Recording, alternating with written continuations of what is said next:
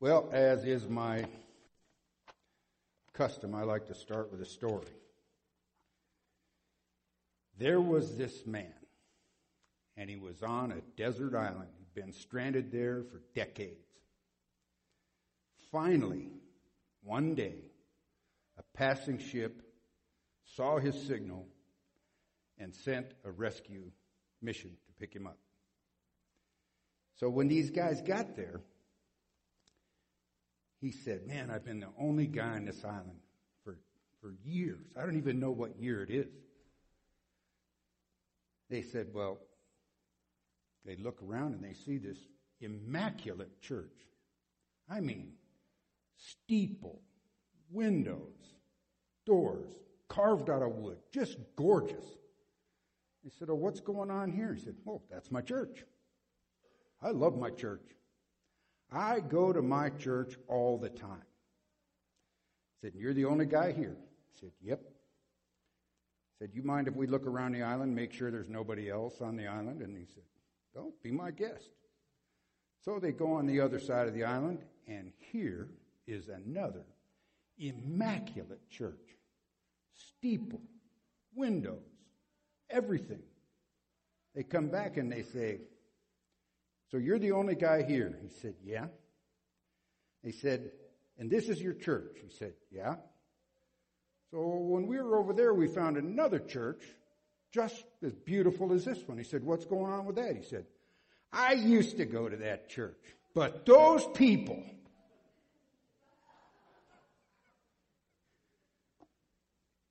the story seems ridiculous, but there's a dynamic that I've witnessed many times in my Christian life. Somewhere, this poor chap went from serving the church, the body of Christ, to expecting to be served. Now, while he was building his church, he was an active Christian. When he finished and sat back on his laurels, his focus changed. Discontent set in and division followed. See, my focus as a servant of Jesus Christ is to be outward towards other believers, towards the lost, instead of inward towards me and myself. So we're going to read from 1 Corinthians 12. We're going to start at verse 12. For as the body is one and has many members, but all the members of that one body, being many, are one body, so also is Christ. For by one Spirit we were all baptized into one body, whether Jews or Greeks, whether slaves or free, and have all been made to drink into one Spirit. For in fact, the body is not one member, but many. If the foot should say, Because I am not a hand, I am not of the body, is it therefore not of the body?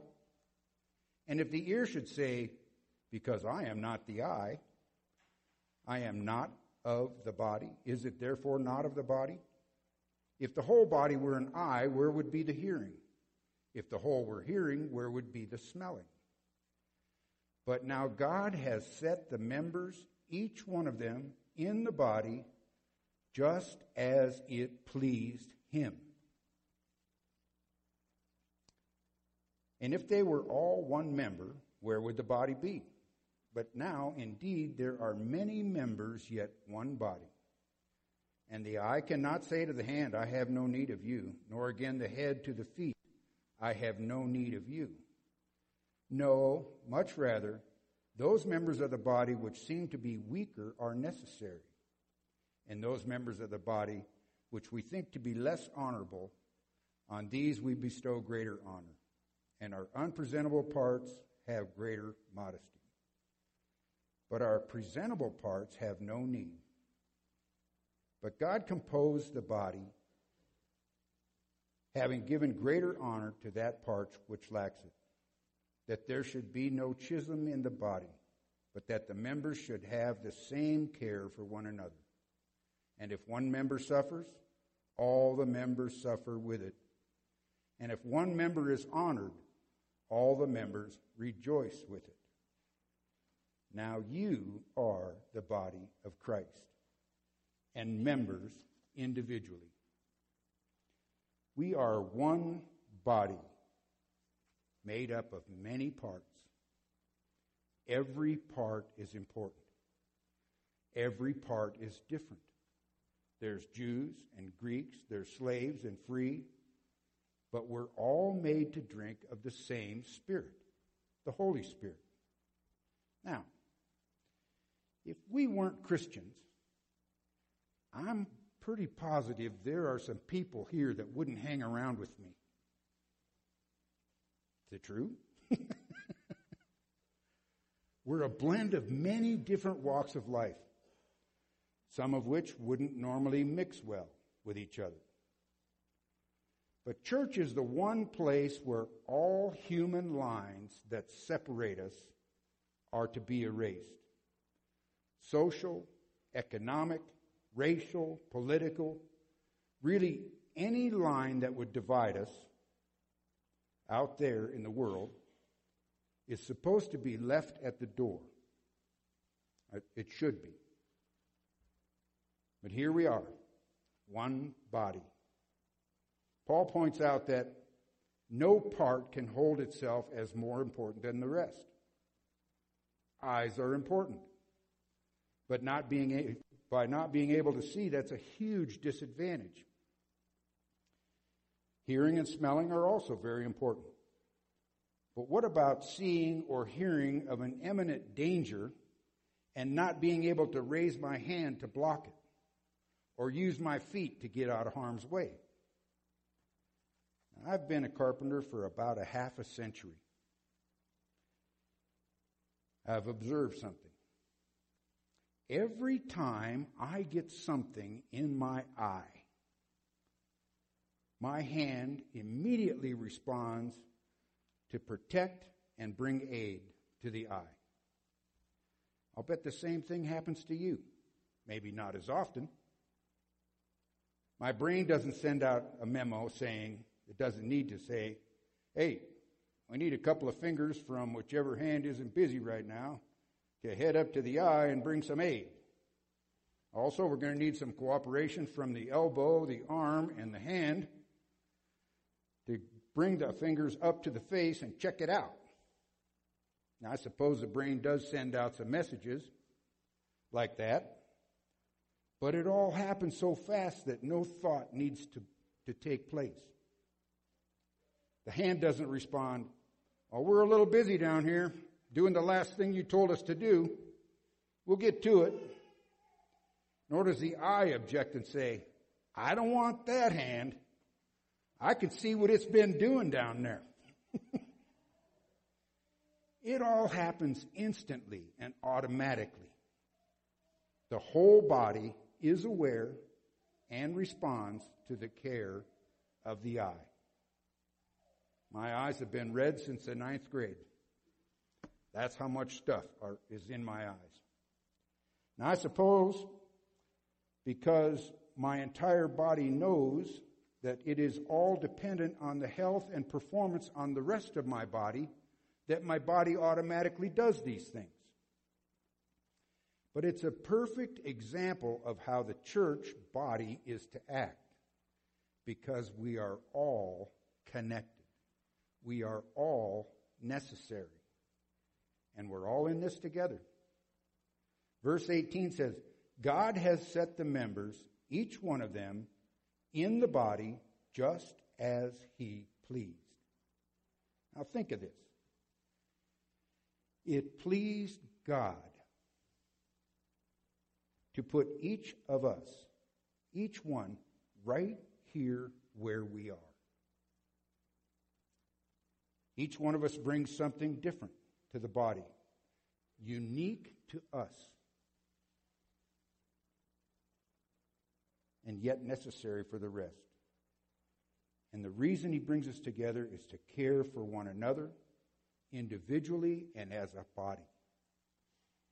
Now, I have never seen my liver, but I know it's there. And I'm extremely glad that it's doing its job. My knees and my hair are also glad that my liver is doing its job. Verse 19 says, If they were all one member, think of this. Now, some people have been accused of this, but think if you were all elbows. Ever been accused of that? It's a mess. Where would the body be if we were all the same? That sounds ridiculous, all elbows, but the truth be known, our strength comes from our differences, our diversity, meaning we're not all the same. Thank God. But that doesn't allow any of us to sit this one out. We're a family.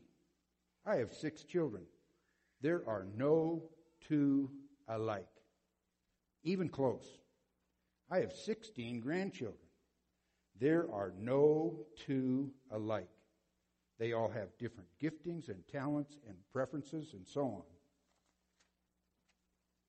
On your dollar bill is a thing of the national symbol, the seal of the United States. There's a phrase on there. It's real small. You got to put on your glasses to read it, but it says, "E pluribus unum." Ever heard that before?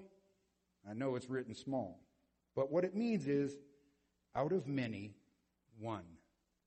It's our national motto. Now, I love my country. That motto speaks volumes about who we're supposed to be. Out of many, one. And yet, if you've watched the news lately on TV, it seems that neither side has any desire to be one. It's sad. It seems to be the national tone. Whatever you're for, I'm against. We've digressed as a people to the level that we can't even have an adult dialogue about our differences or even our similarities. Well, I love my church even more than I love my country. Verse 20 says, But now there are many members, yet one body. What Paul's saying is here is the same as our national motto. Out of many. There are many. But really, there's only one. When I say I'm a member of community church, what I'm really, what it really means is I'm a part of community church. And community church is a part of other churches in Gunnison, which is a part of Colorado, which is a part of the Western Hemisphere, which is a part of, I think you get the picture. There's only one body under one head, the Lord Jesus Christ. But not all churches are alike. But not even all the disciples were alike. There was some fishermen. There was a tax collector. There was a carpenter or two. Judas, I think, was a bookkeeper because he held the purse. In John 17, Jesus prayed for them, and the glory which you gave me, I have given them, that they may be one, just as we are one. I and them, you and me, that they may, be made perfect in one, and that the world may know that you have sent me and have loved them as you have loved me. Think of this. Jesus on the night of his arrest, prayed for his followers to be one. Just like he and the Father are one, we are to be one with the Father, with the Son, with the Spirit, and with each other. Do you suppose that unity is kind of important? It's interesting that these 11 guys would be used to herald the new relationship with God, bought and paid for by Jesus Christ, that would turn the religious world and eventually the entire world upside down. They had to be one. Now, none of us know anything about the, would know anything about the great news of the gospel without the role they had played and the unity that they shared. That they may be one just as we are one. A few verses before this passage, in verse 20, Jesus said this I do not pray for these alone, but also for those who will believe in me through their word. That's us. Even today, in 2018, Jesus prayed for us to be one. The Savior of the world, the head of the body, prayed for us to be one while looking. Think of this. This is the night he was arrested. He was looking into the traumatic events of his own story, suffering we can't imagine. And he took it upon himself to pray for us. Make them one. There is a higher calling for Christian, for Christians, than we sometimes see displayed by Christians. Let me say that again. There is a higher calling for Christians than we sometimes see displayed by Christians. Think of the mighty army of God. That's us. Girded with the truth, wearing the blessed breastplate of righteousness, feet shod with the preparation of peace, having the shield of faith, the helmet of salvation, and the sword of the Spirit. And we spend way too much time shining our armor or sparring with each other. While the good news of salvation to the lost world, which really is the orders that we've been giving by our great captain, the captain of our faith, Jesus Christ, those orders seem to have been put on the back burner. I used to go to that church, but those people, Paul says in verse 20, back in 1 Corinthians 12, that there be no schism in the body, no division. Now, no schism does not mean that we're all going to be alike. God made each one of us, you, me, unique. You're a one of a kind work of art. One of a kind. We each have our own preferences, likes and dislikes and such. However, he expects us to use all of these gifts and preferences and stuff in concert with each other. I love this church. This church is unlike any church I've ever been involved in. We have a diverse service, kind of like a buffet table. You like praise songs? We got praise songs. You like hymns? We got hymns. Choir? I hope they're up and running again soon. I love and miss them. They minister in a way to a group that no others do. Preaching? Well, maybe not today, but I love to hear God's word proclaimed in a way that I can apply it to my life when I walk out that door. Special music, stained glass, graphics, paper. I love it all. Prayer. I even love that cowboy in the narthex that used to have a cigarette in his mouth back before Christianity became politically correct. I love the staff in Webster Hall and King's Kids and you name it. Organ music. There's something here for everyone. But even more important than that, everyone is supposed to be here for something. Know what it is? It's an encounter with the living God. To bless and care for the beloved, that would be the person to your left and to your right and in front of you and behind you. That is the beloved. They're the body of Christ. Paul goes on to say that if they suffer, we all do. If they're honored, we all are. No part of the body is expendable.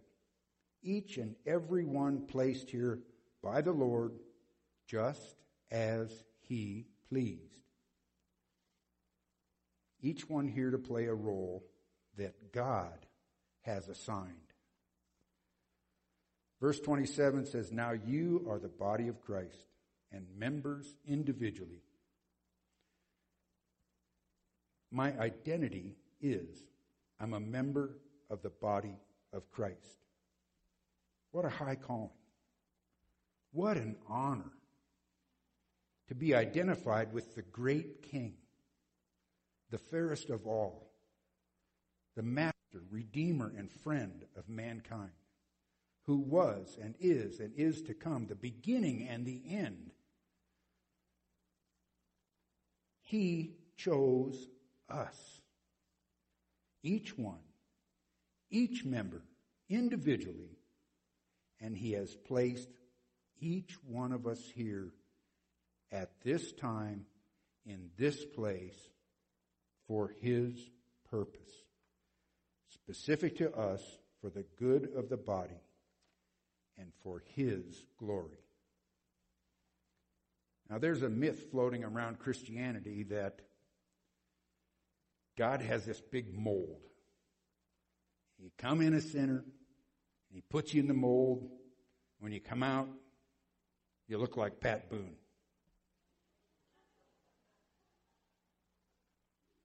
You have the right clothes, the right hair, the right temperament, the right outlook, the right way of thinking. You say the right things. I got to tell you, I don't care how hard I've tried, I could never look like Pat Boone. Besides, God already has a guy named Pat Boone. And he's doing a really good job being Pat Boone. He only needs one Pat Boone. I like Pat Boone. I'm not picking on him. I'm just not like him. He only needs one of you as well. One. He made each one just the way he wanted. I like that.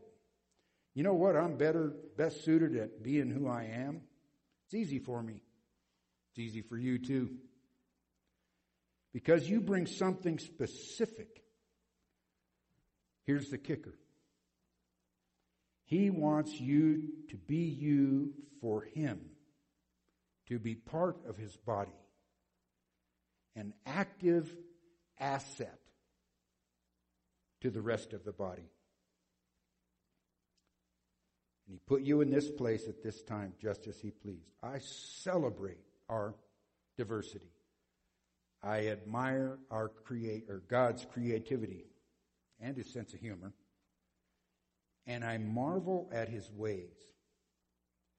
He put you with me. He put me with you. And he put us with them. You know, Gary Larson, the famous cartoonist, had a cartoon that used to be on the counter at Western Lumber. It's one of my favorites of all time. It, in the cartoon, God is making the earth, and it's got it's doing the finishing touches, and He has this shaker, and He's shaking these little things on the earth, and the caption says, "And just a few jerks, just for fun." is that true or what? Still love me? Well, that's good because you're stuck with me.